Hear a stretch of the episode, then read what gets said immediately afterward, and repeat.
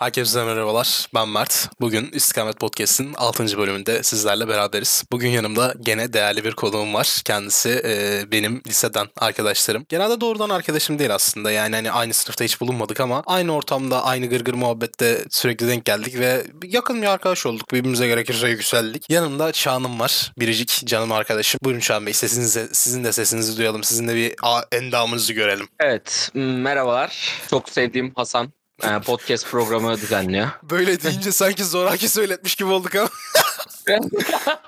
Ben de nasıl gireceğimi bilemedim vallahi, biraz rahat, resmiyet oldu sen öyle girince. O işte... giriş resmiyeti ya, yoksa bölümde rahat ol, takıl. Şimdi her zaman. Şimdi ben sizi bir tanıyalım. Siz kimsiniz, necisiniz, in misiniz, cin misiniz, hangi üniversitede, nerede ikamet edersiniz? Hocam biz İç Anadolu Lisesi'nde tanıştık seninle. Hani bir arkadaşımızın aracılığıyla. Şu anda liseden mezun oldum. 9 Eylül Üniversitesi'nde okuyorum. Şimdilik hazırlıktayım ama asıl bölümüm istatistik. Öyle yani, şimdilik hazırlıktayım. Hazırlık eğitim devam ediyor. İzmir'deyim. Geçici bir süreliğine şimdi Mersin'e geldim. Ara tatil hesabından. Öyle hala Mersin'deyim. Bir İzmir'e döneceğim birkaç gün sonra. Onun bir burukluğu var içimde. Çok ince böyle. O şekilde yani bugün seninle yemek terörü hakkında konuşacağız sanırım. Aynen. Yani yemekler hakkında... Küçük bir bölüm yapacağız sana. Küçük değil de bayağı uzun konuşacağız aslında. Şimdi Çağan Bey, tabii ki biz birkaç sorumuz var sizlere. Üniversiteyi tercih ederken 9 Eylül'ü yazmanızın nedeni neydi? Spesifik bir neden var mıydı? Yoksa en iyi orası geliyor, yaz geç mi yaptınız? Şimdi şöyle, öncelikle bölüm benim çok ön planımdaydı.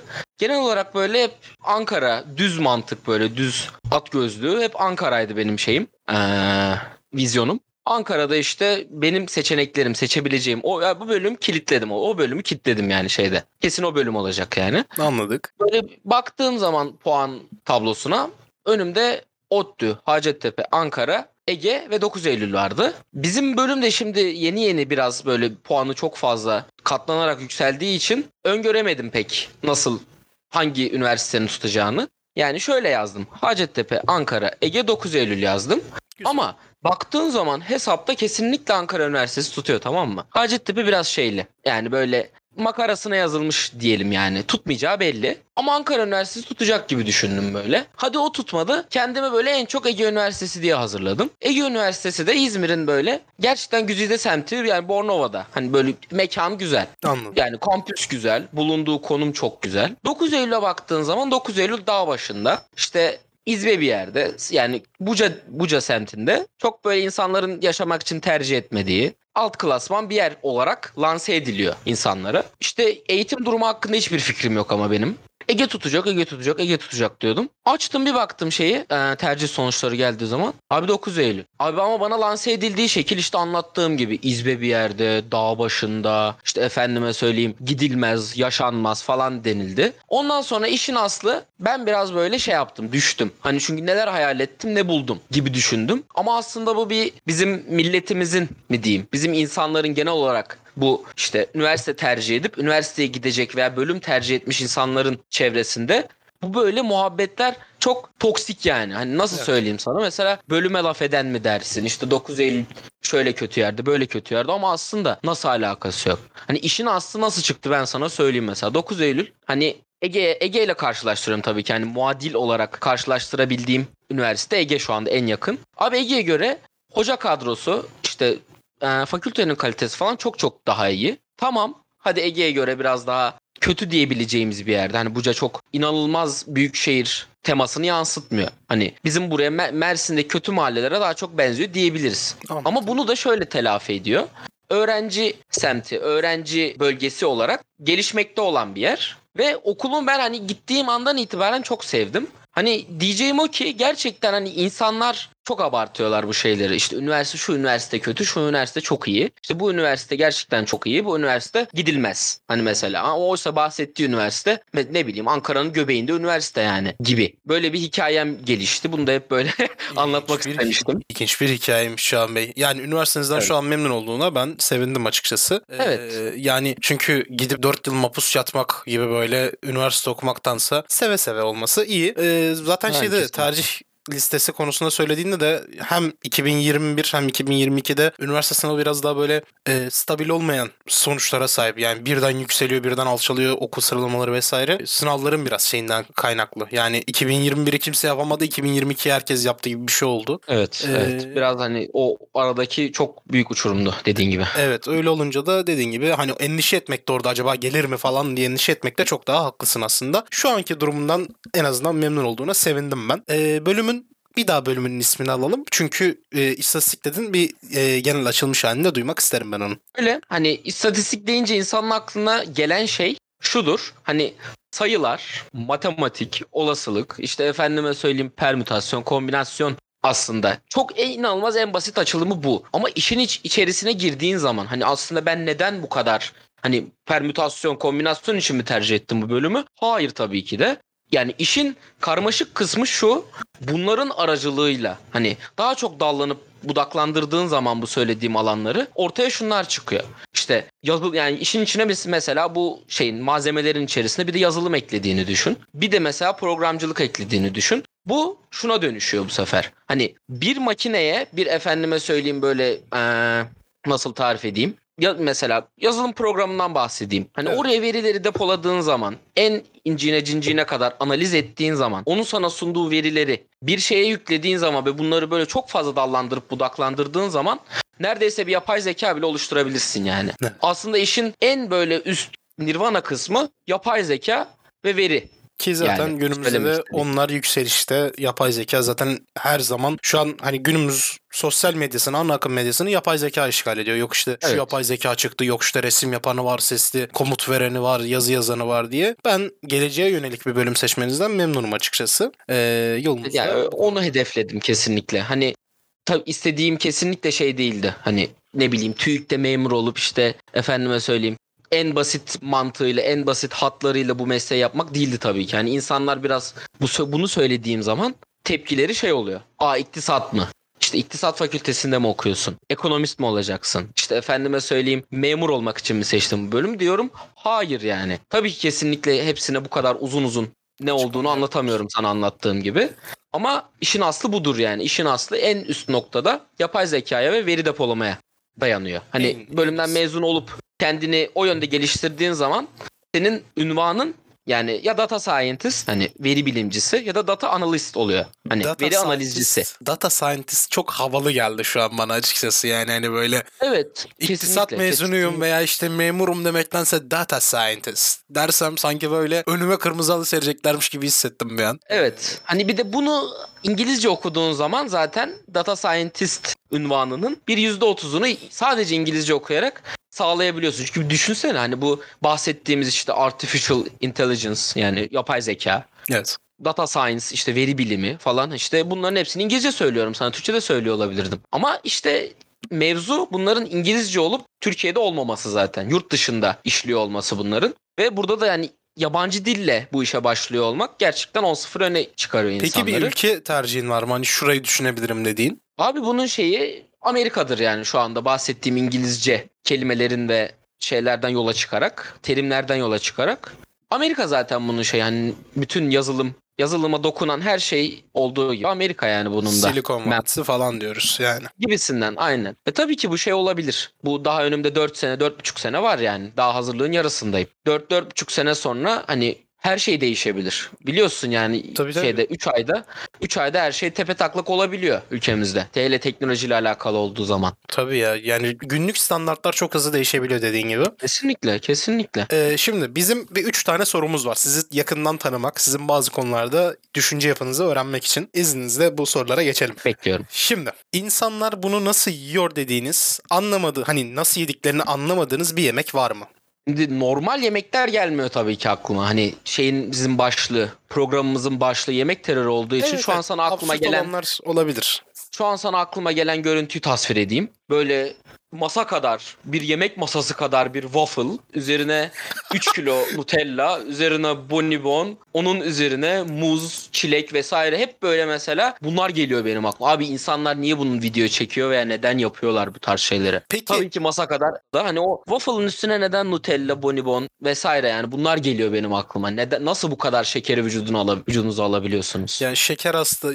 O menünün mesela ismi şeker hastalığı, kolesterol olsa acaba herkes sipariş vermeye devam eder mi diye benim aklımda küçük bir... Yani ya bunun sonu bu çünkü. Hani bu boyutta nedense şekerli şeyler daha çok nasıl diyorsunuz abi dedirtiyor bana. Ya birim zamanda zaten hani böyle şekerli, artık şekerli şeyleri böyle aşırı süsleyip zaten çekici hale getiriyorlar ama birim zamanda o kadar şeker tüketimi zaten hani bir sıkıntıya yol açar elbet. İnsanlar ne bileyim ya bazen çok garip şeyler yapabiliyor hayatta. Çok garip tercihler verebiliyor. Kesinlikle. Kesinlikle bu hani... Özellikle bu Nutella'yı bir şeyin üstüne dökmek direkt bitiriyor beni. Yani direkt turn off oluyorum ben. Nutella artık bir şey oldu böyle. Devreler kapanıyor. Tatlandırıcı gibi kullanılıyor artık nedense. Hani ne? Tatlı mı yapacağız? Nutella dökelim.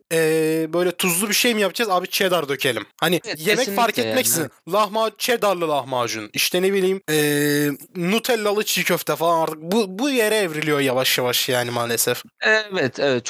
Çok sıkıntı. Gerçekten büyük sıkıntı. Cheddarlı lahmacun gider mi lan aslında düşününce? Cheddarlı lahmacun insandan insana değişir. Bak ben ona saygı... Çok abartmadığın sürece cheddar'ı sanki yenebilirliği var. Yani tabii ki abartmadığın zaman hani %40 saygı duyabilirim. Ben hani yemem. Cheddar peyniri hani böyle olması gerektiği yerde olmadığı sürece çok yemeği tercih etmem. Ama ayarlı olduğu zaman belki olabilir lahmacunun arasında. Belki. Yani tadına bakılır. Denenir. Yani ikram eden olursa yerim yani. Anladım. Ama böyle efendime söyleyeyim lahmacunun üzerine cheddar peyniri, onun üstüne bir şey Adana kebap falan, orada ben biterim yani, görüşürüz.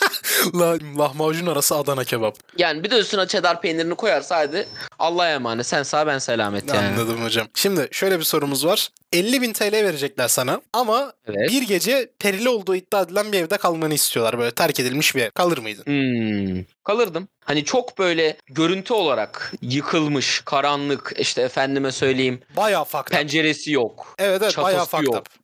İşte bu olursa hani, çünkü psikolojik olarak da kolaylaştırıyor. Etrafta peri veya işte cin olma olasılığı kafamda düşündüğüm zaman öyle bir evde kesinlikle daha yüksek. Hani böyle şey olsa, çok böyle 4-4'lük bir villa, 4-4'lük bir triplex ev.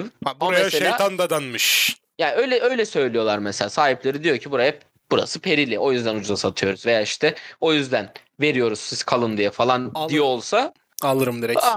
I don't give a fuck yani, anladın mı?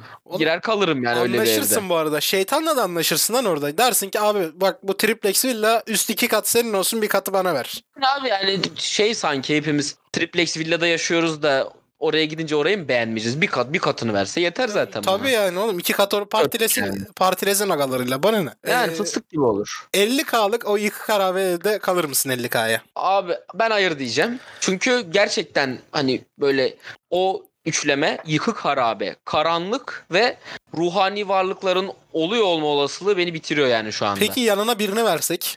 Bizim arkadaş yani, grubundan bir kişiyi seçebiliyorsun.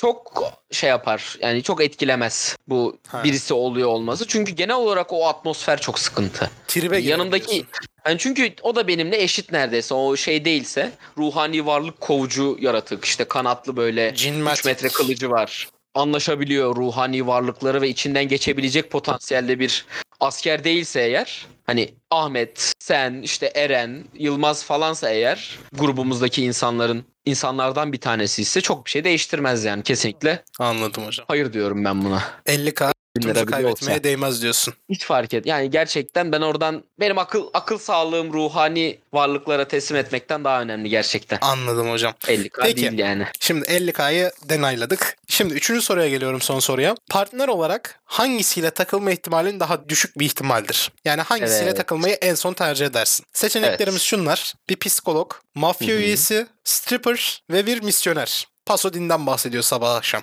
Allah, misyoner. Kıyamet dörtlüsü. Kesinlikle çok az. Misyonerle hani o din misyoneriyle kesinlikle hayır abi. Yok. Stripper olur. Kafa açar diye mi yoksa şey mi? Hani abi ben seni mi dinleyeceğim kafasıyla mı? Ya hepsi.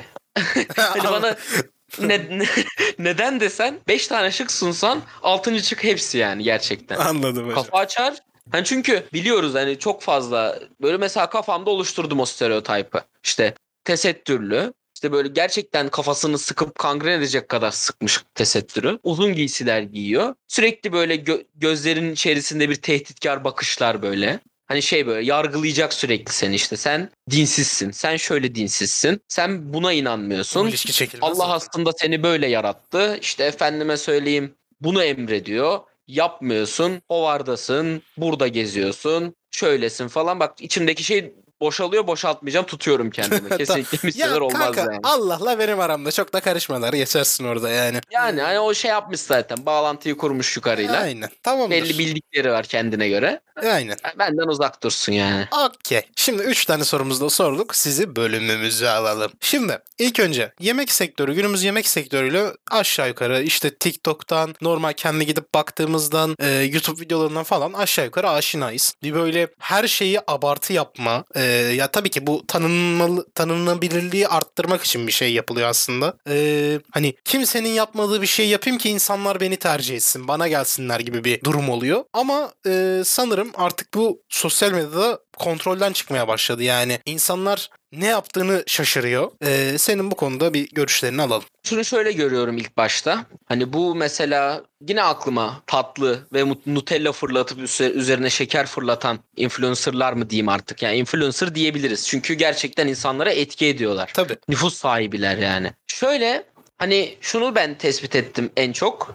Böyle mesela çok sıradan insanlar. Hani böyle toplumun gerçekten orta kesiminde yaşayan insanlar. Hani böyle çok fazla dışarıyla tanınmayan insanlar TikTok'a erişimleri oluyor. Ve TikTok'taki böyle sıra dışı şeyleri görüyorlar abi, tamam mı? Böyle büyük yemekler. Yani konumuz büyük yemekler ve büyük yemekler de gerçekten çok büyük bir kısmını oluşturuyor baktıkları tablonun. Abi bakıyorlar, Nutella fırlatıyor, adamın gözleri açılıyor böyle. Hani ben bunu böyle 40-50 kere gördüm yani gerçekten gözümün önünde. Bana da izleten oldu daha çok bunları. Hani böyle genel olarak o insanlar böyle heyecansız yaşayan insanlar. Daha çok işte efendime söyleyeyim böyle evden işe, işten eve, eve gel yemek ye. Yemekten sonra o yarım saat baktığı zaman TikTok'ta o şeyi görmek istiyor. Kaosu görmek istiyor. Evet, egzotik bir zevk haline geliyor artık o büyük yemekler, ilginç tarifler falan böyle. Kesinlikle abi, yani adam o yemeği görüyor, daha çok fırlat, daha çok ondan koy, bundan koy. Halime baksana şuna, adam yemek yapıyor diye çeviriyor, gösteriyor. Bak, o da kazanı doldurmuş, kazanı.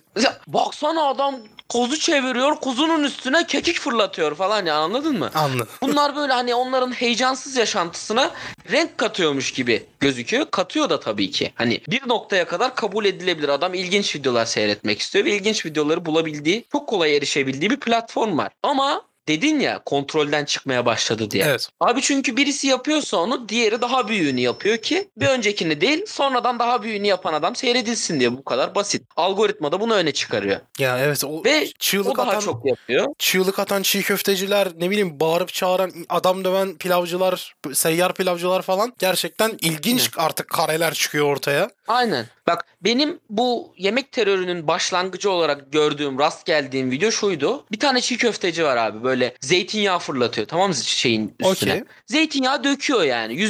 Arkadaşlar neden bu kadar zeytinyağı döküyorum? Çünkü %100 doğal zeytinyağı diye belirtiyor böyle adam. Ben yemek terörünün girişi, belki yemek terörü sayılabilecek ilk video olarak yaklaşık böyle 2016-2017 yıllarında o adamı görmüştüm. Ya şey, o adamın böyle yaptığı tek şey... Galon zeytinyağı döküyor değil mi? Evet ya, ilk başlarda bir sürahi döküyordu böyle. Onun gelişiminden bahsedeceğim aslında. Adam normal sıradan bir çiğ köftenin içerisine bir şey zeytinyağı döküyordu böyle. Bir sürahi. Okay. Abi bu adam hani bu adamla mı başladı artık, başkasıyla mı başladı ben bilemiyorum. Ondan sonra o adam bir sürahi değil 2 kat büyüklükte çiğ köfteye 3 sürahi dökmeye başladı. Sürahisi plastikti, cam oldu. Hani yavaş yavaş süslenmeye başladı. En sonunda bugünlerde gördüm, adam kendi boyunda çiğ köfte yapmış, üzerine şelale olarak döktürüyor. Yani şeyin içinden, çiğ köftenin deliklerinden zeytinyağları çıkıyor. Yani Sen gerçekten zeytinyağı mı döküyorsun oraya, yoksa zeytinyağları fışkırsın da millet benim milyarlarca izlesin diye mi yapıyorsun? Hani şeyinin maksadını aştı. Adam eskiden çiğ köfteye zeytinyağı girebileceğini tanıtmaya çalışıyordu. İnsanlar da lezzetli buluyordu bunu. Hani ben bunu çünkü yemek tanıtan, yemek yani ilginç yerlerin yemek videolarını çeken YouTuber'lardan keşfetmiştim. Adamın şu anda başlı başına bir imparatorluğu var. Yanılmıyorsam boğa heykelinin orada. Çiğ köfte imparatoru. İstanbul'da. Adam imparatorluk olarak adlandırıyor bunu bildiğim kadarıyla. Vay hani ya. Tabii ki izlemedim yakın zamanda. Daha üstüne çıkmış da olabilir. Hani bu belki 1-2 senesi vardır benim izlediğim. Rast geldiğim bu videonun. Hani tabii ki ben TikTok çukurunun içine hiçbir zaman dalmadım. Daldığım zaman da ne olacağını bildiğim için, etrafımdan çok gördüğüm için. Hani benim önüme 2. 3. el kaynaktan düşmüş videolar bunlar. Hala da düşüyor. Ya hani algoritman kirleniyor, evet, dediğin gibi gerçekten. Evet. Ve hani Türkiye'de bir şey var kanka. Lafını böldüm, çok özür dilerim. Böyle bir şey hani mesela adam ne çiğ köfte şelalesi yapıyor. Onunla gidip video çekmeliyiz. Tüm TikToker'lar bu sefer oraya akın ediyor. Tüm işte YouTuber'lar oraya akın etmeye başlıyor. Mesela Tostçu Erol'a yapıldı bu bir ara. Evet, Tostçu Erol bir böyle ne bileyim atom tost yaptı mesela. Herkes Gaziantep'e gitmeye başladı. Hayatında aynen. Gaziantep'in adını duymayan İzmir'deki aşko kuşko kızlar bile Gaziantep'e gidiyordu yani. O tarz bir şeye dönüşmüştü, evrilmişti. Kesinlikle öyleydi abi. Evet, kesinlikle. O adamı da yediler bitirdiler. O adam mesela şeydi. Hani çok nadir benim böyle takip ettiğim, bazen samimiyetini yakalayabildiğim bir adamdı böyle. Yani şeyden bahsetmiyorum. Sadece YouTube'a çektiği işte Antep füzesi 5,5 kilo atom tost videoları değil de günlük paylaştığı şeyleri, hani öyle Instagram'dan ben rastgele öyle insanları takip etmeyi severim. Hani her zaman böyle gidip Chris Hemsworth, işte Margot Robbie gibi böyle ışıltılı ünlüleri takip edecek değiliz yani. Öyle adamları da ben takip etmeyi seviyorum. Daha sıradan, daha halkın içerisinden bir esnaf tadında. Şimdi şöyle bir yemek terörü konusunda mesela hani o terör kısmına girmeyen ama mesela sosyal medyanın harcadığı birkaç isim de var mesela. Yani evet. Çiğ köfteci Ali Usta, ne bileyim Adana'da mesela acı atıyorum diyen bir tane ütü tostçu abi vardı. Ha, rest in peace, o adam öldü. Evet ya, Allah rahmet eylesin. Daha sonra bak dedik mesela Tostçu Erol. Bunlar mesela yaptığı işi abartmadan gerçekten mesela Ali Usta'nın, çiğ köfteci Ali Usta'nın gerçekten karakteri oydu. Adam agresif bir adam. Yani hani müşteri çekmek için yapmıyor. Gerçekten agresif. Gerçekten kavgacı bir tip. Yani ve çiğ köfte yapıyor. Adam da bağırarak, çağırarak çiğ köfte yapıyor. Ama mesela ne oluyor? Çiğ köfteci Ali Usta'yı kışkırttık. İşte Ali Usta'yı dövdük diye böyle YouTube videoları türüyordu zamanında. Bildiğin gibi. Evet. O adamları harcadılar mesela dediğin gibi. Yani bu Tostçu Erol da benim için harcanmış şeyler arasında. Çünkü en son videoları böyle Orkun Işıtmak'la falan video çekerken görüyordum. Ve adam hani videoda böyle tamamen durgun, tamamen keyifsiz. Hani beraber tost yapıyorlar videoda. Ama Tostçu Erol orada hani keyifsiz, durgun. Sadece zoraki cevap veriyormuş gibi. Niye buradayız diyor. Adamı böyle götürüyor Nusret'e Orkun Işıtmak. Adam orada böyle sipariş veriyor ama ben niye buradayım amına koyayım diyor, gözleri adamın. Yani en son videosu oydu. Adam da ondan sonra bildiğim kadarıyla tamamen şeyi kapattı yani. O şalterleri kapattı yani. Ben kimseye misafir olmayacağım. Kendi yağımda kavrulur giderim bu saatten sonra dediğini biliyorum. Instagram'da takip ettiğim için. Ondan sonra bildiğim kadarıyla obeziteden kurtuldu. Zayıfladı. Çok spor iyi falan yapıyordu en son. Ben orayı takip etmemiştim mesela. Hayatının böyle kaliteli bir yere evrilmesi çok iyi lan. İşte Instagram'dan son takip ettiğim zamanlar bunlar oldu. Ondan sonra ben de işte dedim ki tamam işte adam bundan sonra kendi hayatında, kendi şeyinde, yağında kavruluyor. Hani bir şeyi kalmadı adamın. Bir influencerlığı, bir insanlara etki mekanizması kalmadı. Tost da yapıp böyle videolar, insanların ilgisini çekecek videolar da çekmiyordu. Bence doğru karar. Düz insana dönüştü. Ben o tavırlarını gördükten sonra en son YouTuber videosunun şeyinde tamam dedim abi, bu adam olmuş, istemiyor artık yani. Anlamış, adam doymuş bütün şeylere. O ışıltılı ilgilere, işte efendim mesela dediğin gibi aşko kuşko kızlarda işte Gaziantep'e uçup gidip Tostçu Erol'a tost yaptırıp videosunu çekip milyonlar izleniyorlardı. Adam ondan da belli ki memnun değildi ve hani bardağı taşıran son damla da o YouTuber videoları oldu. İşte o keyifsiz çıktığı, kesinlikle böyle bir şey istemediğini tespit ettiğim videolar oldu yani. Ondan sonra da bıraktı adam. Zaten şu an dediğin gibi hayata daha iyi bir yere evrildiyse ne mutlu ona yani. Normal düz yani hani gerçekten ortam şaklaban olmaktansa düz esnaf olmayı tercih ederim ben açıkçası. Yani adam hani birkaç dükkanını genişletti o gelen ilgi ve gelen maddi destekle. O kadar yani adam. Şu anda da aynı şeyde, tempoda güzel hayatını devam ettiriyor bildiğim kadarıyla. Hani çok harcanmış diyemeyiz. Ama adam tabii ki yani adamın içinde vardı herhalde önceden o YouTube'a kendi başına atıldığı zamanlar. En önce. En böyle bizim bilmediğimiz noktalarda adamın içinde hani kendi de söylüyordu böyle işte ben Eskiden yönetmen olmak isterdim. O yüzden işte böyle kestik falan tarzı replikler kullanıyorum diye bir cümlesini ben hatırlıyorum. Yakın çekim al. Gibi. Hani böyle şeyleri, replikleri, böyle komutları işte eskiden öyle bir isteği varmış da onun için şey yapmış. Hani şu anda baktığın zaman adamın o hayali kesinlikle kaldırıp rafa koymuş adam bu şeyi gördükten sonra. Gerçekleri gördükten sonra. Evet, yani. Peki. Bir noktada harcanmış oldu yani. Şimdi sosyal medyanın etkisinden az çok bahsettik yani. Yani gerek ona değindik, buna değindik. Ben şey yapmak istiyorum, bir de söylemek istiyorum. Turistlerin artık yemek sektörüne, gıda sektörüne etkisi. Yani mesela günümüz Türkiye'sinde şu an bir Arap turist yoğunluğu var İstanbul'da, İzmir'de, Ankara'da ve bu Arap turistler genelde böyle biliyorsun kanka hani devasa yemekler işte böyle şatafatlı şeyleri çok seviyor. Sunumları, munumları çok seviyor. O yüzden artık normal restoranlar bile hani normal esnaf lokantası o bile artık böyle alevli sunumlar falan yapmaya başlıyor. Ben turistlerin etkisini bir de senden dinlemek istiyorum açıkçası. Kesinlikle öyle. En küçük esnaf bile getirip artık böyle alevli sunumlar, işte kuzu etlerini böyle tak diye masaya vurup orada üzerine lavaş kapatıp çekip böyle işte kamera şovları falan vesaire. Ve abi en çok bunlara dediğin gibi Araplar riayet ediyor. Çünkü Arapların kültürü bu baktığın zaman. Hani şeye demiyorum. Şiş etleri lavaşın üzerine kapatıp çekmekten bahsetmiyorum. Çok büyük bir sofranın ortasına böyle çok büyük bir et parçası işte böyle kuzu olur. Büyük bir upuzun bir kebap olur. İşte efendime söyleyeyim başka et türevleri olur. Abi görmüşsündür bunlar Arapların böyle çok kalabalık sofraların ortasına büyük yemekler koyup ortaya daldıkları videoları rastlamışsındır. Ya şey dinleyenlerimiz de rastlamıştır illaki. Böyle videolara %100. Araplar zaten böyle kolektif bir toplum. Hani batıdaki böyle bireysel toplum. Hani yemeğimi kendim yapar kendim yerim derken böyle ailece kazanlar dolusu yapalım ailece hep beraber yiyelim. Mentalitesinde insanlar olduğu için hani en zengini bile böyle yemek istiyor. Çünkü adamların kültürü bu. Hani doğu kültürü biraz daha bu şekilde. Ama dediğin gibi yani böyle o sofranın ortasına devasa pilavlar, devasa kuzu etleri, muz etleri koyulup yenmesi çok kesinlikle. Artık alışılmadık bir sahne değil. Hani artık o etçilerin, kebapçıların özellikle de Kaburgacı Yaşar bak o şeyi söylerken aklımdaki o tablo tasvirini Kaburgacı Yaşar sayesinde yaptım. Ortaya et vurma, onun üzerine çekme falan. Ben Kaburgacı Yaşar'ı eskiden bilirdim. Hani böyle ismen bilirdim. Çünkü ben videolarını seyretmeyi çok severim. Bu genel olarak insanların gidip restoranda yemek çekme videolarını severim yani. Şey standardında. Gerçekten restoranın içerisinde ne olduğunu tanıttıkları videolar. Kesinlikle bir şov içermeyen. Sadece böyle sahiplerinin konuştuğu işte bizim böyle böyle yemeklerimiz var. Bizde böyle çeşitler çıkar tarzı videolar izlemeyi severim. Eskiden ona da denk gelmiştim. Ama mesela TikTok'a girip baktığın zaman bu Arap kültürünün yardımı. Özellikle CZN Burak ama ona gelmiyorum henüz. Ona zaten ayrıca değineceğiz. Evet, çok büyük sofra üzerine et türevlerini getirip vurup arasına pilavla böyle süsleyip etrafını çevirip oradan salatalar gelsin. Hadi yomulun efendiler. Yiyin efendiler yiyin tablosu. Gerçekten hani kesinlikle Türklerin kendi başına yaptığı bir şey değil. Tabii ya bizim etrafımızdaki zaten Arap yoğunluğunun getirdiği bir kültürel. Ya bizim zaten genel Orta Asya kültüründen gelen şey var böyle hani stoklama hani tamam yapılır çokça yapılır ama o hani daha sonra kullanım için stoklanır. Aynı anda tüketilmez. O dediğin gibi bizim kültüre özgü bir şey değil aslında. Artık günlük hayatımıza bir şekilde giriyor, yansıyor. Şimdi yemek terörünü birkaç başlıkta ben incelemek istiyorum seninle.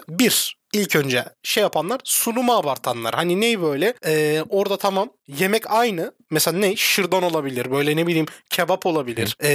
Veya tavuk burgerdir vesaire. Yemek normal duruyor orada ama yemeğin hani o sahibi işletmenin sahibi öyle bir sunuyor ki absürtleşiyor durum. Ben bundan bir bahsedelim diyorum. Abi benim şırdan dedin. Şırdan benim en sevdiğim yemeklerden bir tanesidir. Yani bizim coğrafyaya yakın. Mersin'de bulunuyoruz. Sen de Mersin'de yaşıyorsun. Bizim yakınımızdan gelen bir kültür bu. Şırdan. İşte yanında mesela ne bileyim dükkanlarda mesela ekstra kokoreç de olur. Yani kokoreç de 3 aşağı 5 yukarı yine bizim çevrede, bizim Türkiye'den çıkmış bir kültür. Ama bu mesela Şırdancı Mehmet miydi? Evet. Yanlış hatırlıyorsam düzelt. Şırdancı Mehmet mesela. Abi adam şırdanı mesela önüne getiriyor. Arkada böyle müziği yani 3 aşağı 5 yukarı tahminim böyle Araplardan çıkma Arap Doğu ezgileri bulunduran bir müzik böyle. Onu çekiyor. İşte Şırdancı Mehmet gülümsüyor böyle kameraya doğru. İki elinde limon var. Limonu sıkıyor böyle şırdanın üstüne. En sevmediğim şeydir.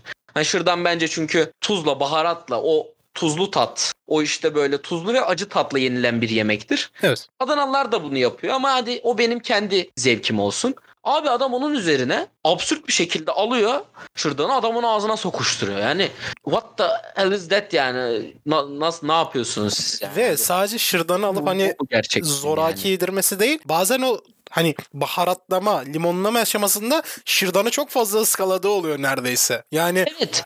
Telefona şırdan muamelesi yapma gibi bir durum var orada. Ha işte ondan sonra bak telefon mevzusu. Telefonun üzerine sıktın abi falan yorumlarda. Ondan sonra abi adam yenilebilir telefon falan yaptı. Üzerine limon sıkıp adama telefonu yedirmeye başladı abi. Yani tamam hadi şeyi kabul ettik. İnsanların işte çok böyle heyecan bulunmayan, günlük hayatında çok hareket bulunmayan insanların oraya gidip o platformdaki videoları, yemek videolarını özellikle izleyip "Aa bak adam ne yapıyor?" şeyindeki o abartılı yemek şeyini geçtik abi, adam farklı bir boyut açtı. Adam yenilebilir telefon yapıp telefonu adamın ağzına sokup yedirmeye başladı abi. Ne yapıyorsunuz siz yani? Bu artık şey. Bro dur yani artık. Yere sığmaz yani, bunun açıklaması yok. Bak öbürünün açıklaması vardı. İnsanlar bir heyecan, bir aksiyon, bir kaos arıyorlar da o hoşlarına gidiyor diyorduk. Ben buna hiçbir şey diyemiyorum. Ben buna bir açıklama yapamam yani şu anda. Sadece telefonunu limonlatmaya giden de vardı oraya mesela. Yani ben o kadar hakim değilim ama kesinlikle vardır yani. Gidip kendi üzerine limon sıktıran bile vardır 2-3 tane. He tabii. Abi bana 2 tane limon sıkar mısın kafamdan aşağı diyen vardır yani. İnsanlar artık, onlar da çığırından çıktı. Hani insanlar çığırından çıktığı için aslında esnaflar bunu yapıyor. Orası ayrı mevzu da. Biz esnaflardan bahsedelim. Yemek terörünü ortaya çıkaran insanlardan bahsedelim. Evet yani hani eskiden mesela şeydi. Bu sosyal medya, TikTok daha çok hayatımıza entegre değilken ne oluyordu mesela? Mesela sen bir mekana gidiyorsun. Mekanda ne böyle işte alevli sunum veya tabağı farklı şekilde dizayn edip getiriyorlardı. Sen diyordun ki ya Mert şöyle bir şey var, buraya gidelim sen de bir gör. Hani böyle bir şey yapıyorlar falan. Orada hani ilginçti. Çünkü direkt onu visual bir şekilde, görsel bir şekilde göremiyordun ve gidip görmek istiyordun. O zamanlar mesela bu şekilde yayılıyordu bu insanlar. Gidenler müşteri reklam yapıyordu. Şimdi ama herkese TikTok'la ulaştığı için dediğin gibi bir sapıtma durumu artık ortaya çıkıyor yavaştan. Evet abi, adamlar para da kazanıyorlar herhalde bunun üzerinden. İlgi kazanıyorlar. Yani asıl parayı oradan kazandıkları ilgi. Abi adam TikTok'tan izliyor. Aa diyor işte İstanbul'da böyle böyle bir yer varmış. Hadi kalkın gidelim. Gidiyor oraya. İşte bilmem kaç yüz lira, bilmem kaç bin lira hesap bırakıp geri geliyor. Adam parasına da bakmıyor. Çünkü görmüş ya orada ilginç. Deneyecek. Adam illa ne kadar pahasına olursa olsun gidip onu şey yapacak. Deneyim edecek. Yani. Oradan mesela bir kişiden bile kazandığı adamın para neredeyse 1.000 lirayı buluyordur. Ki zaten yer bulamadıklarını biliyorum ben. Çoğu bu TikTok'taki esnaflardan randevu alıyorlar abi. Hani nasıl bir para bu? Hani nasıl bir para kazanma şeyi? Gerçekten çok büyük bir geri dönüşü oluyor bunun yani adamlara. İçerik üreticilere çok büyük geri dönüşü oluyor. Ben zaten genel olarak TikTok piyasasının, o TikTok'ta dönen gerek bağışlarla işte gerek böyle TikToker'ların yaptığı reklamlarla dönen paranın hiç haddi hesabı olduğunu düşünmüyorum açıkçası zaten. Yani mesela adam gelip benim reklamımı yapsa, hani Mert çok iyi insandır bunu tercih edin falan dese, bana bile talep çıkar biliyor musun? Çok komik olarak. Yani evet. Sen bir şey vaat etmesen bile. Evet. Hani müşterilerine çıkar. Orada hani bir öneri var çünkü bir destekleme, arkamda bir destek olduğu için her türlü bir şey olacak yani. Bir yerden tutacağız. Yani o kadar büyük bir endüstri ki bu. O hale geldi ki yani o yemek sektörü zaten. Türkiye hani ortaya yani dünyaya kendini mutfağıyla vaat eden bir ülke. Bir de üstüne bu tarz böyle abartı yemekler, abartı bir şeyler vaat eden insanlar kesinlikle sektörün şeyleri yani. O parayı elde tutmak açısından baronları yani. Çok büyük paralar dönüyor şeyde. Evet. Restoranlarda. Bir de şey var böyle turistler mesela gelince turistlere özgü muamele yapanlar. Hani mesela Türkiye o kadar şey yapmıyor. Hadi kalk yemeğe git lan buradan falan yapıyor. Turist gelince buyurun beyefendi geçin işte döner kebabınız hazır falan diye böyle şey, böyle davranış bütününü değiştiren esnaflar var bazı. Çok sıcak bakamıyorum o esnaflara. Yani çünkü ben de insanım. Ben de para ödeyeceğim abi. Yani ben de yiyeceğim orada döneri. Evet. Çok çok süper bir nokta. Şimdi iki kısma ayrılıyor bu turist ağırlayan mekanlar. Birincisi turiste özel fiyat biçenler. Hani iki menü. Şöyle Türk menü, Arap menü. Türk menü, Arap da değil. Hadi Arap'ı geçtim. İngilizce. Yazın gelen kah Avrupalı, kah Amerikalı, işte efendime söyleyeyim. Sadece dolar veya euro kullanan veya sterlin kullanan turistler. Şimdi onlara özel menü. İşte efendime söyleyeyim bir tane kebap dürüm off season'da, işte efendime söyleyeyim bu turist sezonu olmayan zamanda Türklere sattığı ücret 55 TL olsun. Ama adam geliyor 55 TL ya. Geliyor İngiliz müşteriyi 20 sterline satıyor. 20 sterlini çarp, benim aklım ermiyor şu anda 20 sterlinin ne kadar olduğunu. Ya sterlin 20 liranın üzerinde desek 400 liraya kebap yemiş oluyor. Yani adam da 20 sterline Türkiye'de yemek yedim diyor. 20 sterline orada çünkü siktir boktan bir tane sandviç yiyecek yani. Burada en güzelinden böyle 400 bilmem kaç liralık kebap dürüm yiyor abi. Alan memnun, satan memnun. Adam da bir tane kebap dürümden 400 küsür lira cebe indiriyor. Ya bir de o kebabı mesela normal Türkiye o kadar doldurmaz belki ama o kebabı biraz daha dolduruyor böyle. Daha böyle dolu dolu artık fışkırıyor. Abi kesinlikle adam hani 400 liralık dolduramaz zaten onu. Ya 55 liralık değil de 70-80 liralık dolduruyor ama dolu dolu gözüküyor. Ama 330 lira kar ediyor bundan. Aynen. Yani. En azından 410-430 lira falan olsa yani.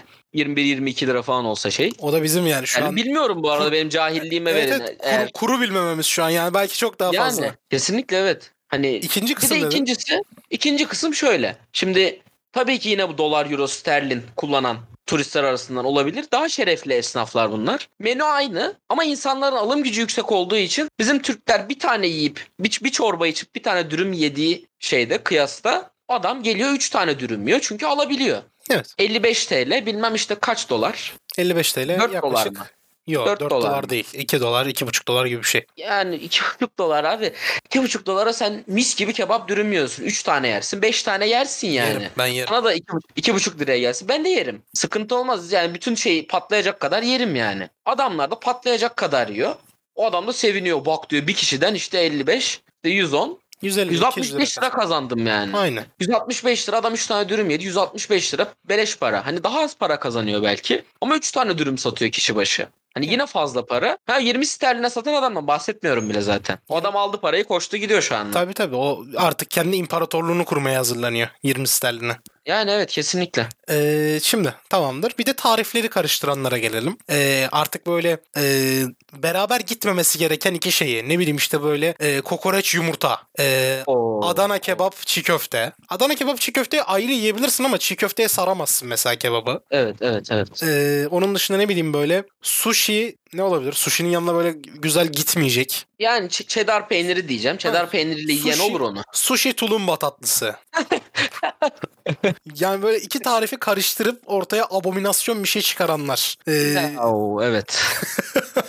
Ne düşünüyorsun bu konuda? Abi bu biraz ilk giriş kısımları kabul edilebilir olan yerler. Yani kabul edilebilir olur kısmı da işte lahmacun arası kebap mesela. Bu bildiğim kadarıyla İstanbul'da falan ve Adana'da bir şey. Normal bir şey. Yani biraz ama abi yani kabul edelim biraz garip bir şey abi. Adana kebaplı lahmacunun arasında ne olduğunu merak edersin. Yani. Merak faktörü burada çok önemli bence. Yani iştaha açık bir insanımdır. Yani yemeğe müsait bir insanımdır. Onu yerim yani. Ben de tadına bakarım ya. Hani mesela çok absürt bir tat yoksa bir hani hiç karışmayacak şeyler yani. Ne bileyim böyle balık yoğurtlu balık falan vermiyorsa normalde hani fiziksel olarak karıştırılmaması gereken şeyler değilse denenir ya. Ben hani her şeyi böyle deneme taraftarı oluyorum genelde. Evet ama mesela normal bir şey oldu herhalde o şey dediğim kombinasyon. En giriş seviyesi, en böyle az absürt olan kombinasyon. Lahmacun arası Adana kebap yenir herhalde. Hani ben denemek isterim. Zorlarsan, ama normal bir şey değil kesinlikle. Yani arada denir. Zorlarsan hani böyle özellikle ben lahmacun arası Adana kebap yiyeceğim demezsin. Demezsin çünkü ağır olur abi yani. Tabii. İkisini ayrı ayrı yiyorsun yani. Lahmacun yemeye gidelim dersin. Bir kebap yemeye gidelim dersin ama lahmacun arası Adana kebap yemeye gidelim demezsin. Ya bir de karıştırılan şeylerin şeyi önemli. Mesela hani sushi, lahmacun daha böyle light yemekler birden çok tüketilebilir ama mesela kebaptır, tatlı gibi tatlı çeşitleri, türevleri işte kadayıftır, baklavadır falan daha ağır işte sen yediğinde midene oturan şeyler beraber tüketmek biraz daha sıkıntı oluyor dediğin gibi. Evet yani bak yani benim en üst gördüğüm örnek sanırım şöyle bir şey vardı. Şimdi nasıl tarif edeceğimi kesinlikle bilmiyorum. Abi büyük bir balık var tamam mı? Orkinos olsa gerek. Bu şeyde uzak doğuda yakalanan böyle gerçekten büyük şeflerin balıklar böyle tamam mı? Bir tane balıkçı onu getirmiş abi. Arasına meyve diziyordu. Fırına veriyordu abi. Meyve. Hani çeşitli meyveler işte ananas, çilek, kivi falan. Hani böyle tropikal meyveler diziyordu. Balığı ortadan ikiye yarıp böyle.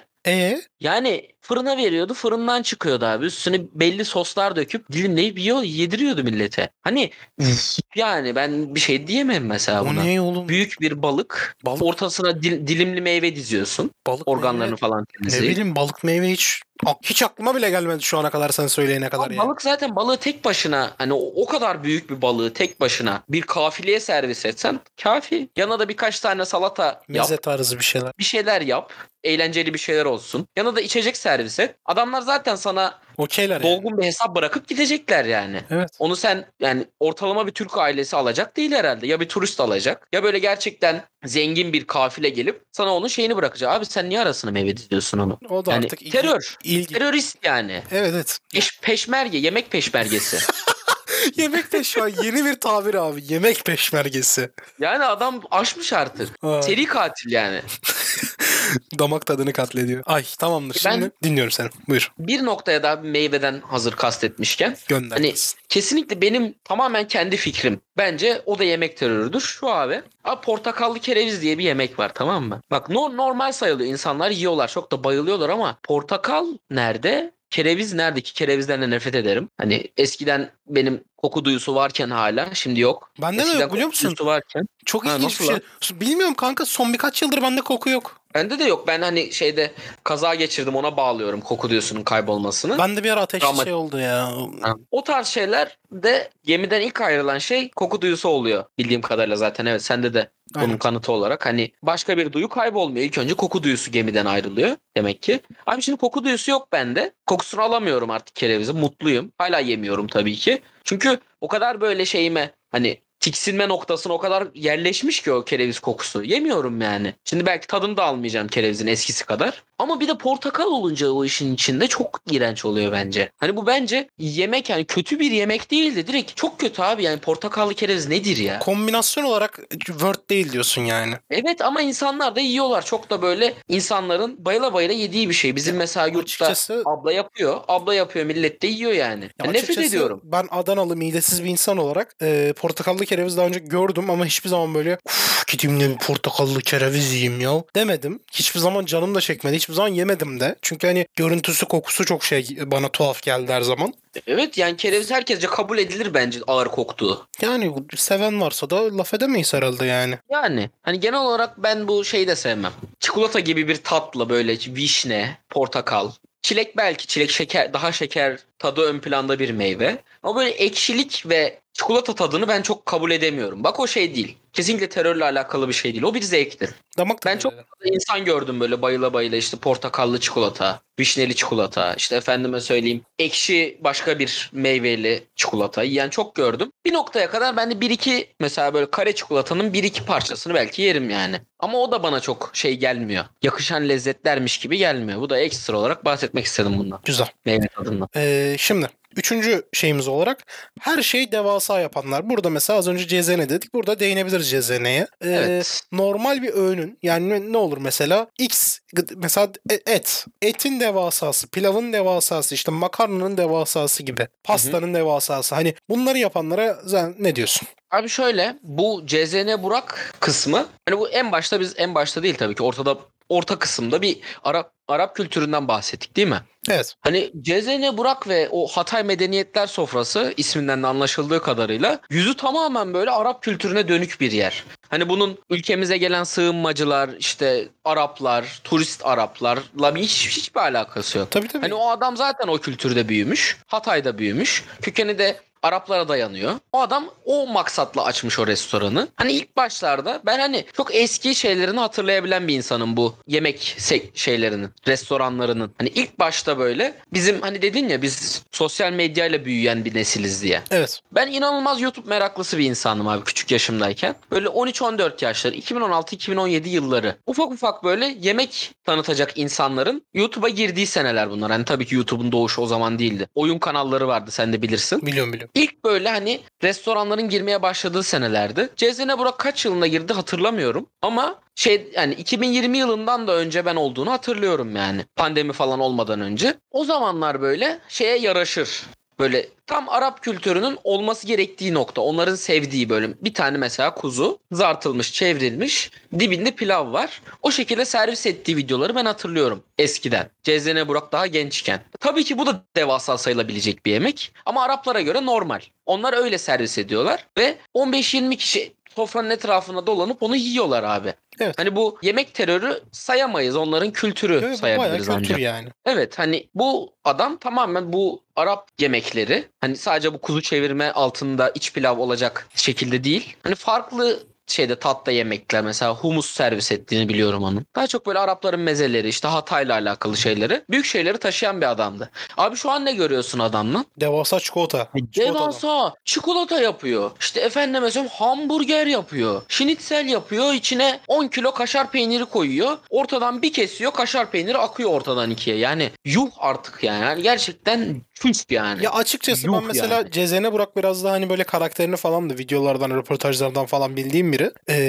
Onlar israf olmuyordur büyük ihtimal. Elbet onların hani yeğeni vardır. Gerek... Evet onu belirtiyor. Tabii ki evet, belirtiyor onu. Yani hani en kötü çalışanları oturup yiyordur onu yani. Onlara servis ediyordur falan. Ama yani israf edecek bir adam değil. Ama yani bunları bu kadar yapmak hani tamam. Gerçekten dediğin gibi Arap kültüründe büyük yemekler, büyük porsiyonlar okey bir şey. Ama mesela CZN Burak'ın fırın inşa edip inşa ettiği fırında kuzu yaptığı. Ne bileyim. Ya evet işte aynen öyle. Hani o... Keseceği dananın işte kuzunun kuzuyla oyun oynayıp daha sonra kuzuyu kestiği videolar var. Yani saçmalık ya. Hani bu kısım gerçekten çok büyük saçmalık. Hani o fırın inşa etme kısmı. Saçmalık dediğim de şeyin ilerlemiş kısmı artık. Bu insanları hani dedik ya o adam büyük bir şey yapıyor. Diğer adam dönüyor dolaşıyor daha büyüğünü yapıyor. O adam dönüp dolaşıyor tekrar cevap veriyor daha da büyüğünü yapıyor. Şeklinde bir rekabet vardı ya küçük esnafın arasında. Evet. Bu adam aldı bayrağı eline tek bir tarihten itibaren en önde koşuyor hala. Hani ondan daha böyle absürt bir yemek yapmış bir hani o şeyleri kebap işte kuzu işte efendime söyleyeyim sarma dolma restoran yemeklerini daha böyle büyük ve abartılı yapmış birini daha tanımıyorum abi adam zaten, aldı eline yürüyor gidiyor yani. Ki zaten mesela Nusret hani Nusret etleriyle vesaire çok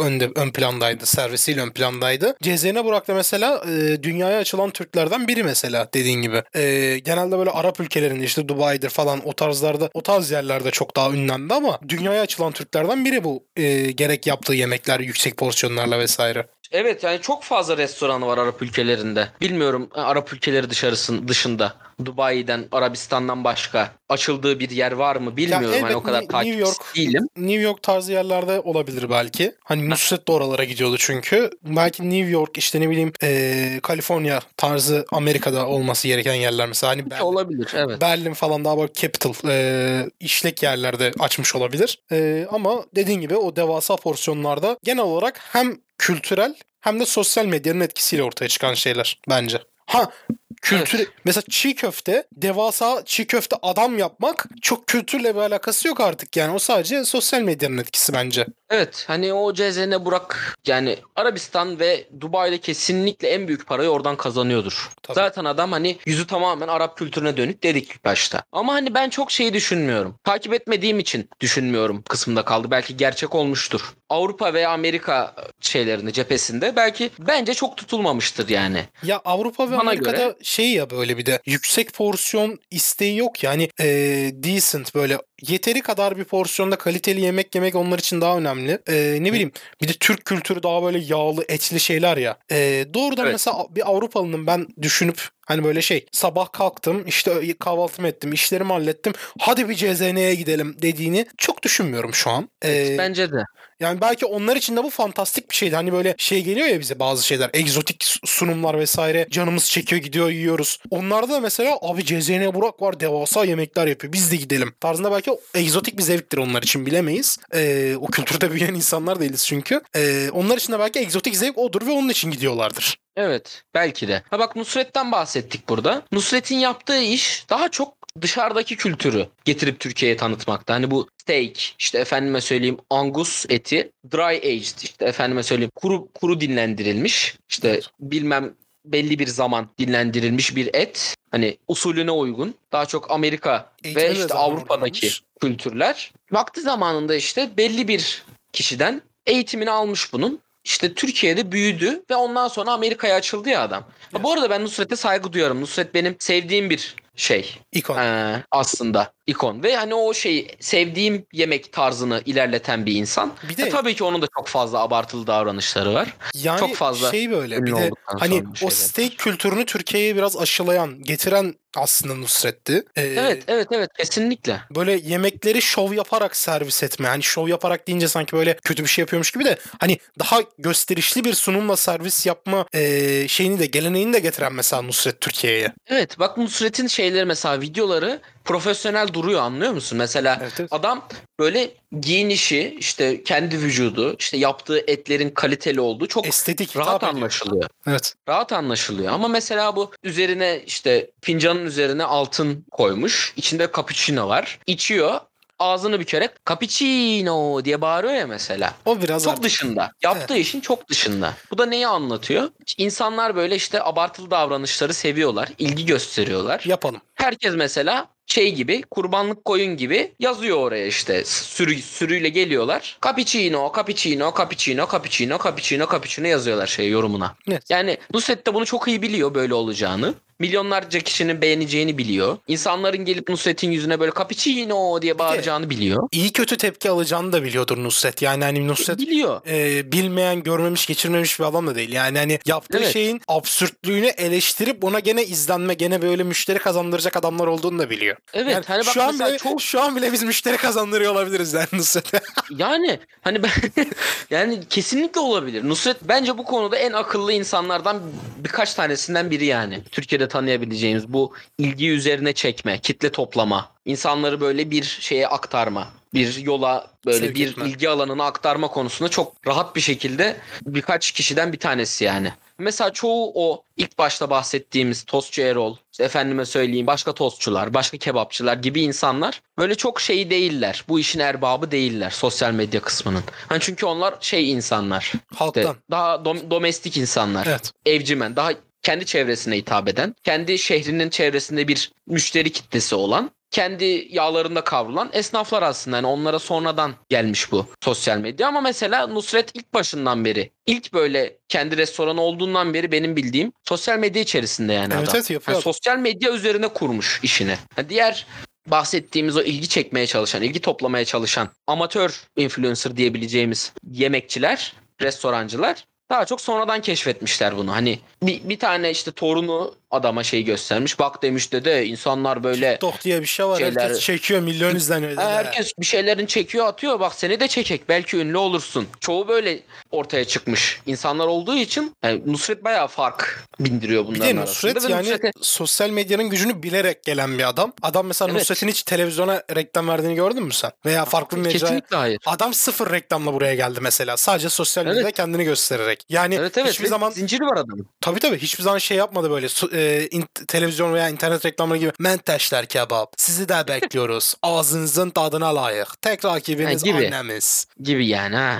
Yani böyle sloganlar savurmadı hiçbir zaman. Tabii adam ikonik hareketler tuzladı, cappuccino dedi ve öyle yürüdü gitti. Yani evet. Ben o yüzden Nusret'e bir seviye daha saygı duyuyorum yani diğerlerine göre. CZN Burak'a da ben saygı duyarım bir noktada. Çünkü o adam hani gözlemlediğim kadarıyla böyle İyi duygusal mi? Bir adam. Evet, yardımsever bir adam. Hani videoya çekmesine kızıyorlar bazı insanlar işte. Yardım gizli olur. Sağ elin verdiğini sol el görmemeli. Sen böyle mi yardım ediyorsun insanlara? İşte video çekip onları mahcup durumuna düşürüyorsun. Sen aslında yardım etmiyorsun. Sevap yazılmıyor sana tarzında böyle yorumlar görüyorum ama adam kesinlikle şey yani çok böyle duygusal bir adam yani. O şeyi hissediyor bence. Ya bir de fakirlik kısmına yardım etmeyi hissederek yapıyor yani, anladın mı? Evet. Ya bir de bence bazen yardım konusunda hani tabii ki dediğin gibi bir elin verdiğini bir hani karşındakini muhtaç duruma düşürmemek için kendisini aşağı hissetmemesi için bunu biraz gizli yapman önemli. Ama bazen de bunun böyle gösterile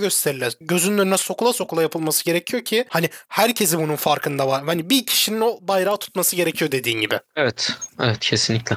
Şimdi en böyle ikimize de uzak gelecek hani böyle Nusret'tir, CZN'dir biraz böyle bizim kültürümüzün de esintilerini barındırıyor. Yorum yapabiliyorduk ama mukbang videoları kanka. Hani masayı böyle yenmeyecek. Normalde bir insanın, iki insanın yiyemeyecek kadar yemekle dolur onu yemeye çalışmak. Ve bir de böyle ağzını şabırdata yemek. Evet. Onlar hakkında ne düşünüyorsun? Mukbang ve ASMR videoları. Abi mukbang hani ilk benim gördüğüm videolarda şeydi mukbang. Hani böyle insanlar yemek koyuyorlar bu önlerine. Ama şöyle yemek. Hani ne bileyim 100 tane midye. 100 tane midyeyi sen veya ben otursak yeriz. Doldurur, şişirir ama yeriz yani, anladın mı? Veya 3 tane Big Mac, işte 2 tane büyük boy patates kızartması. Çok rahat. O sırada da sohbet ediyorlar, anladın mı? Adamlar sohbet ediyorlar. Hani ilk başlarda benim gördüğüm mukbang videoları bunlardı. Mesela Porçay'da gördüm. Porçay oturup mesela şey yiyordu. 100 tane midye yiyordu.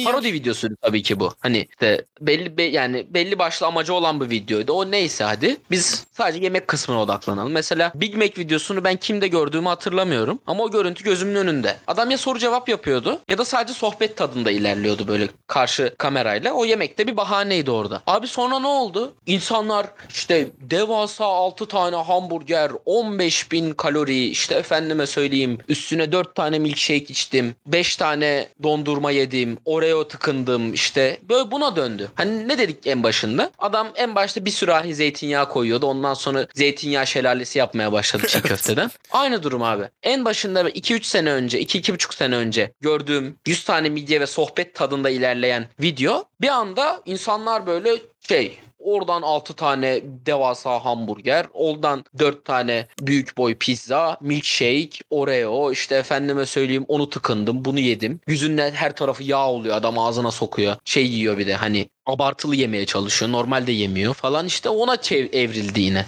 Yine benim gözümde, benim vizyonumda bunlar insanların görmek istedikleri şeyler. Daha iyi, daha çok, daha çok ye, daha çok şov yap, daha çok işte hayvan gibi davran tarzında merdiven etkisi yükseliyor yine günümüze geldi. Bir tane adam var bu şeyin şu anda bahsediliyor işte adam en başta. Nikocado mu? Nikocado Avokado'ydu herhalde adamın ismi. Evet. Adam oksijen makinesine bağlı yaşıyor şu an. Yani ne pahasına abi. Kanka sen yok ya. Ne uğruna yaptın yani. Bak yapabilirsin. Günlük öğünlerini mesela kuru fasulye pilavını alıp kameranın karşısına geçip onu yiyebilirsin bence. Evet. Veya evet. 2 kuru fasulye pilav yersin ama kanka Nikocado Avokado'nun yaptığı artık hani dediğim gibi bir insanın yiyemeyeceği kadar kaloride olan şeyleri oturup tek öğünde yiyor ve o adamın hani zayıf işte böyle keman çalan halleri var internette. Bir de son videosuna dönüyorsun. Dediğin gibi adam artık kendi başına yürüyemiyor, kendi işlerini yapamıyor, oksijen makinesine bağlı yaşıyor. Hani sosyal medya için tüketilmiş bir hayattan bahsediyoruz. Korkutucu bir şey yani gerçekten. Çok korkutucu kanka, bir şey. Kanka ne kadar para kazanırsam kazanayım o kadar sağlığımı tehlikeye atmak istemem. Evet. Evet aynen kesinlikle öyle. Yani bana deseler ki şu podcast'ten mesela diyelim para kazanmaya başladım. Podcast'ten milyonlar kazanacaksın ama karşına tonlarla işte feministleri alacaksın, LGBTQ kitlesini alacaksın, dindarları alacaksın, tarikatlara. Yok abi ben kazanmayayım paraya. Niye ben insanlarla takışayım? Yani niye sırf para için normalde yapmayacağım bir şey yapayım? Yani evet bu sağlık gerçekten hiçbir şeyden önemli değil. Sağlık ve hani o insanlar mesela dedin ya mesela karşına alacağın kitleler. Değer mi abi karşına o kadar yok kitleyi abi karşına almaya? O kadar işte efendime söyleyeyim nefret kazanmaya şeyin yok. Sen mesela bir süre sonra o kadar ünlü olursun ki sokağa çıkamazsın. Böyle bir hürriyet, böyle bir işte özgürlük elinden nasıl alınabilir ki abi? Nasıl sen yürüyemeyecek duruma gelebilirsin ki şişmanlıktan? Nasıl bir seviye, nasıl bir nokta bu? Ben bile bazen kendimden endişe ediyorum. Çok mu kilo aldım günde acaba? 2,5-3 saat spor yapıyorum günde. Hani şu an Mersin'e geldim, aile evindeyim, biraz şeyim bozuldu. Rutinim bozuldu ama şu an şu 2 hafta ben mesela yemeği biraz yedim. Biraz hafif mesela vücudum yemeği yediğim için biraz mesela kendine su topladı diyelim mesela. Göbeği saldık mı acaba falan diye bir... Abi ben kendimden şey yapıyorum yani. Kalkıp acaba hemen şu an şurada bir 2 kilometre falan yürüsem mi diye aklıma şey geliyor abi. Benimki solda 0 değil -5 kalır yani onların yanında. Evet, -5 -100 kalır yani. Ben endişe ediyorum şu anki halimden. Hani birçok insan belki beni dışarıdan görse abi bu kadar sen niye abartıyorsun diyecek yani. Anladın mı? Evet. Ya bir de... Ama ben bile bazen halimden endişe ediyorum yani. Bu adamlar çok fazla ekstrem yani. Şeyler kanka. Bir de dediğin gibi eski MacBank videoları neydi abi? İkimizin mesela İkimiz bir tane McDonald's'tan menü söylemişiz. McDonald's'tan gelen menüyü karşılıklı oturup işte podcast yaparken, bir konu hakkında konuşurken YouTube videosunda yiyoruz, tüketiyoruz. Hani orada content aslında yemek değil, sohbet dediğin gibi. Ama o bir şekilde sadece yemenin bir content olduğu şeye dönüştü. Özellikle mesela Uzak Doğu Asya'da falan bu sadece yeme contenti. Sadece yeme, hani sohbet muhabbet de yok. Sadece kız oturup yemek yiyor. Contenti biraz daha yaygın. Uzak Doğu Asya'da bir de normalde hani bizim günlük hayatımızda tüketmeyeceğimiz canlı ahtapot, işte saçma miktarlarda ramen falan böyle. 100-200 tane sushi. Hani böyle bizim challenge olarak tüketebileceğimiz şeyi çıtı pıtı kız tek öğünde yemeye çalışıyor falan. Aynen. Yani çok, evet, şu an mesela 100 tane midye okey. İkimizin yiyebileceği bir şey. Şimdi ben de canavarı gibi bir adamım. Sen de o normal bir insandan daha böyle iştahlı insanlarız. Ama mesela tutup bize şey deseler mesela 500 tane midye yiyin. Abi yani nasıl yiyebilirsin ya? Yani mı? Kanka 200'e zorlarız. Yani. 201'de tıkanırız ben sana söyleyeyim. Yani maksimum. O da çok ekstrem açlık. Yani. Hani kahvaltı yapmadın. Bir önceki günün akşam yemeğini yemedin. Aç yattın. Kahvaltı da yapmadın. Öğlen getirdiler önüne. Anca o zaman olur. Belki. Çok da hızlı böyle. Tak tak. Yavaş, aç gözlükle yemezsen. Yavaş yavaş yersen ancak hani o böyle masayı dolduracak kadar yemek sen olmaz. Affedersin siksen olmaz yani. Doğrudur. Yani ben bu mukbang günümüz mukbang'ine aslında çok sıcak bakamıyorum bu yüzden. Yoksa geçmişteki dediğin gibi o kamera karşısında sohbetle muhabbetle yapılan çok daha optimaldi benim için. Evet ya ben hani social eating diye bir şey vardı mesela. Evet. Tema vardı Twitch'te. Mesela Levo işte yayıncı, LOL yayıncısı. Arada bir social eating yayını açardı. 2 tane mesela döner getirtirdi mesela. Makarasına işte döner nasıl yenir diye mesela öyle bir videosu var hala YouTube'da.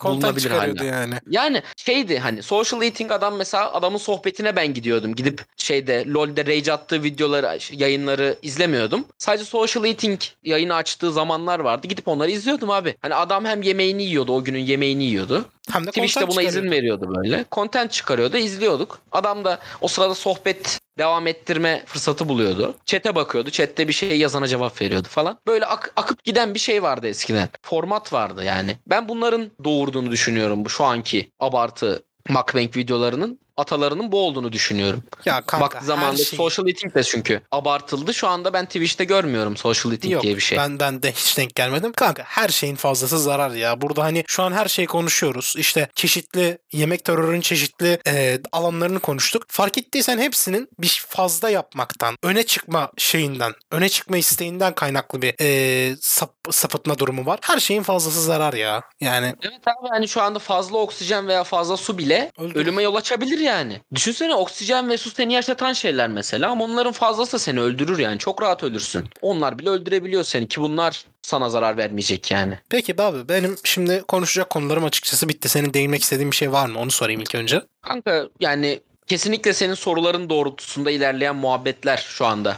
Benim kafama yatan muhabbetler. Hani daha çok ekstra bahsetmek istediğim bir şey yok. Anladım, tamamdır. Hani hemen dallanıp budaklanan bir muhabbet ancak olabilirdi ama senin soruların bittiyse eyvallah. Şöyle bir soru sorayım. Son bir sorum var. Bir restoran açacak olsan veya bir kafe, bir restoran, bir bar, butik vesaire artık hani nasıl bir mekan varsa kafanda nasıl bir mekan açardın mesela? Direkt böyle konseptini söyleme de fikrini çalmasınlar ama hani ben mesela kokoreççi açmak isterdim. Ben kafe açmak isterdim. Şöyle şu temalı bir kafa açmak isterdim diyebilirsin mesela. Bir tane fikir belirteyim sana. Birisi hani normal casual restoran. Gidip bir tane öğününü yiyebildiğin bir yer. Hani böyle kapsamlı. Gerçekten akşam yemeği olur. Öğlen yemeğine de bir şeyler vaat eden. Sabah kahvaltısı belki. Deniz mahsulü restoranı açmak isterdim. Güzel. Fine dining restoran mı yoksa normal hani halkın da tercih edebileceği bir restoran mı? Öyle. Hani halkın tercih edebileceği bir restoran olmasını dilerim. Ama hem deniz mahsulleri ülkemizde böyle çok halkın riayet edeceği bir konsept değil. Bir ikincisi pahalı abi.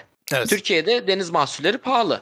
Balığın kilosu 150 liraya görünce bizimkiler seviniyor mesela. Bizimkiler alırlar haftada bir olabildiğince balık almaya çalışırlar. Kanka ben balık çok hakim ne zaman değilim. Yedim bilmiyorum. Ya bizimkiler yiyorlar biraz alışkınlar eskiden. Babam özellikle hep böyle eskiden beri yer balık. Yani ben de yiyorum da şimdi bu aralar evde olmadığım için öğrenci evinde makarnaya kafa atıyoruz yani.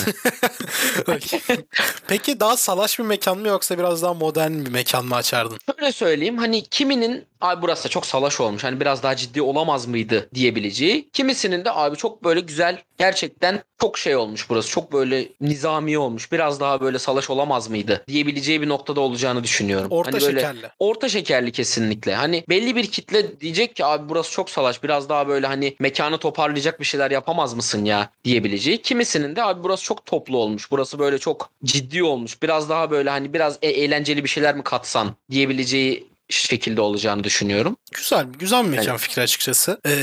Umarım ülkenin biraz şeyi düzelir de, nabzı düzelir de sana gerçekten böyle bir deniz mahsulleri. Deniz mahsulü dediğimiz bu arada her şey değil mi? Hani ıstakoz, işte evet, karides, marides, sadece balık değil. Evet evet. Okay. Ben çok şeyimdir böyle.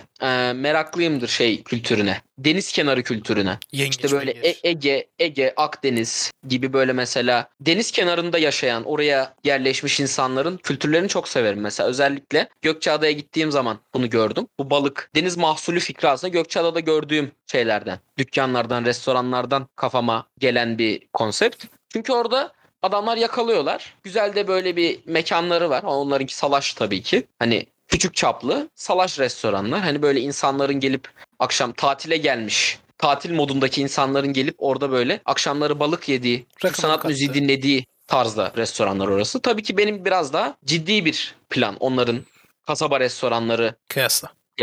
Okey, güzel. Evet yani oradan aklıma idrak eden bir şey. Ben beğendim açıkçası fikrini. Umarım bunu yapma fırsatı bulursun bir ara. Evet. Benim de şöyle bir fikrim var. Hemen açıklayayım. Ben daha böyle kafe işlerine girme planım var. Hani şey değil bu. Hayal değil, gerçekten bu işe girmek istiyorum. Bir üniversite sonuna kadar böyle bir üniversiteden sonra para biriktirip böyle kendime bir kafe açmak istiyorum. Ama daha çok böyle uzak doğu Japon teması bir kafe. Çünkü onu soracaktım. Konsepti nasıl olur? Konsept daha böyle Japon temalı bir konsept. Hani sosyal medyaya hitap edebilen bir konsept. Nusret gibi biz de sosyal medyanın gücünden haberdarız çünkü. Daha böyle selfie köşeleri, işte yeri geliyor proplar falan böyle. Hani ne hasır şapkalar, kimonolar falan. Böyle bir şey aklıma geliyor açıkçası. Umarım gerekli sermayeyi ve talebi arzı bulabilirim bu konuda. İnşallah. Hani çok gerçekten özgün bir fikir. Gerçekten süper beğendim yani şeyi. Senin de çok böyle güzel yürütebileceğini düşünüyorum böyle bir şey olsaydı, böyle bir şey gerçek olsaydı inşallah kavuşursun bu şeyine. İnşallah. Düşüncene, hayaline inşallah kavuşursun. Senin elinde güzel değerlenebileceğini düşünüyorum yani böyle bir dükkanın. Bir de ben psikoloji okuyorum, bir de endüstri psikoloji, hani endüstri psikoloğu olmak istiyorum. Endüstri psikologluğu da biraz daha böyle hani yönetme, menajleme, leadership özelliklerini barındırdığı için içerisinde ben güzel bir işletme sahibi olabileceğime inanıyorum, bakalım. Ben de kesinlikle hani o kısmından tutuyorum muhabbetin. Kesinlikle senden o lider karakteri çıkar yani. O yönetim, eyvallah, yürütme, idame ettirme kültürü kesinlikle çıkar yani senden. Eyvallah abi, eyvallah. Önemli değil kardeşim. O zaman benim bugünlük şeyim bitti. Yani artık hiçbir şeyim kalmadı sorabilecek. Yavaştan istersen kapatalım. Sen de tutmayayım fazla. Kanka çok teşekkür ederim. Benim gerçekten çok istediğim bir şeydi bu podcast programına katılmak. Gerçekten hani bu şey değil tabii ki. Senin İlk bu fikri kurduğun zamandan süregelen bir şey değil. Daha da öncesinden. Çok daha öncesinden. Dediğim gibi sana podcast'ten önce bahsettim. Evet, benim hep böyle kafamda kurulur bir konuşmacı olmak. Bir sohbet şeyine katılmak. Bunun bu podcast'te olması gerçekten beni çok sevindirdi. Hani böyle bir yakın arkadaşımın, böyle bir dostumun böyle bir formatı olması ve benim katılıyor olmam gerçekten çok değerli bir his. Ne demek, çok güzel hissettim. Her dakikası dolu dolu geçti benim için. Çok keyifliydi yani gerçekten. Teşekkür ederim. Beni buraya dahil ettiğin için. Ben teşekkür ederim geldiğin için. Yani hani yeri gelir başka bir konuda, yeri gelir gündemden sohbet ettiğimiz bir başka bölümde gene buluşuruz istersen. Müsait olursak. Gerçekten çok isterim. Hani bir podcast bölümü daha seninle çekmek isterim yani. Teşekkür ettim. Müsait olduğum başka bir zamanda. Benim de vakıf olduğum bir konuda. Kesinlikle çok isterim yani. Güzel, tamamdır. O zaman yavaştan İstikamet Podcast'ın 6. bölümünün de sonuna geliyoruz. Bizleri sosyal medya hesaplarımızdan takip etmeyi unutmayın. #istikamet.podcast Instagram'dan takip edebilirsiniz. Fikirlerinizi, önerilerinizi, belki konuşmamızı istediğiniz konuları özelden DM'den belirtebilirsiniz. Veya mail atabilirsiniz tabii ki de. Böyle bir şey de var. Sizlere iyi günler. Bol bol sofranızın dolu olduğu, çeşitli tatların bulunduğu günler dilerim. Siz de isterseniz bir elveda deyin Çağan Bey. Dinleyenlere çok teşekkür ederim. İnşallah bu bölümde bahsettiğimiz şeylere ilgilerini çeker, beğenirler konuşmamızı. Benim için gerçekten benim perspektifimden çok dolu dolu geçen bir bölüm oldu. İnşallah dinleyenlerimizin de hoşuna gider. İnşallah. Hepsine buradan kocaman selamlar. O zaman yavaştan. İnşallah onların da güzel güzel yemekleri, güzel güzel sofraları olur. İnşallah. Bakalım. İyi günler. Sizlere sağlıklı günler dileriz.